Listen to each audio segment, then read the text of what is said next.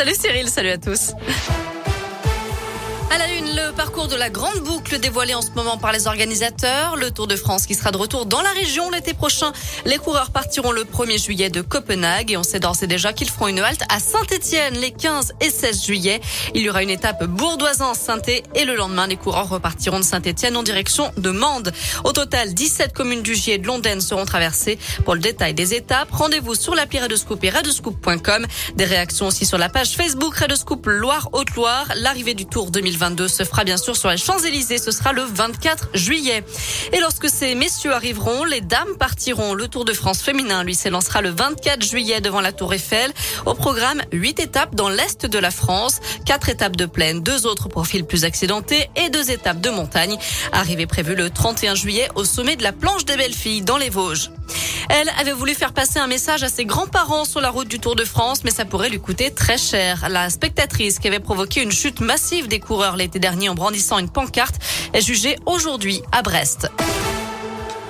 Une bonne nouvelle pour les écoliers de l'Ain. Ils pourront quitter le masque en classe à partir de lundi. La situation sanitaire s'améliore en France. 12 nouveaux départements abandonneront le masque à l'école primaire, notamment l'Ain et la Drôme. Ce n'est pas encore possible dans le Rhône et l'Ardèche où les taux d'incidence ne sont pas suffisants. Et en Lozère, les enfants doivent remettre le masque après une nouvelle hausse du nombre de cas de Covid ces derniers jours. D'ailleurs, on, on, apprend aujourd'hui que le pass sanitaire pourrait être retiré à celles et ceux qui refusent la troisième dose de vaccin quand ils sont éligibles.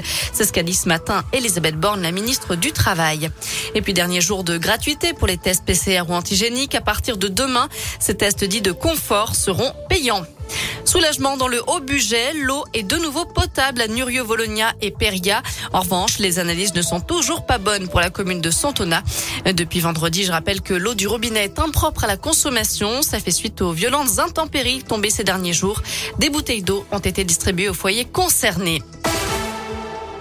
Un mot de foot et c'est officiel, il n'y aura plus aucun match professionnel disputé les 5 mai en France. Une loi a été adoptée par le Parlement en hommage aux victimes de la catastrophe du stade de Furiani qui avait fait 19 morts le 5 mai 1992. Des city-stades, des skateparks, des dojos, des terrains de basket ou de paddle. Euh, Emmanuel Macron annonce aujourd'hui la construction de 5000 équipements sportifs en France pour encourager la pratique sportive en vue des Jeux Olympiques de 2024. Voilà pour l'essentiel de l'actu de ce jeudi. On jette un œil à la météo pour cet après-midi. Pas de grand changement. Encore une très belle journée qui se profile. Une belle après-midi en tout cas. Du soleil, du ciel bleu et des températures qui sont comprises entre 13 et 16 degrés pour les maximales. Et la bonne nouvelle, c'est que ça va se poursuivre encore comme ça au moins jusqu'à la fin de la semaine, y compris pour ce week-end où on attend encore une remontée des températures. Merci.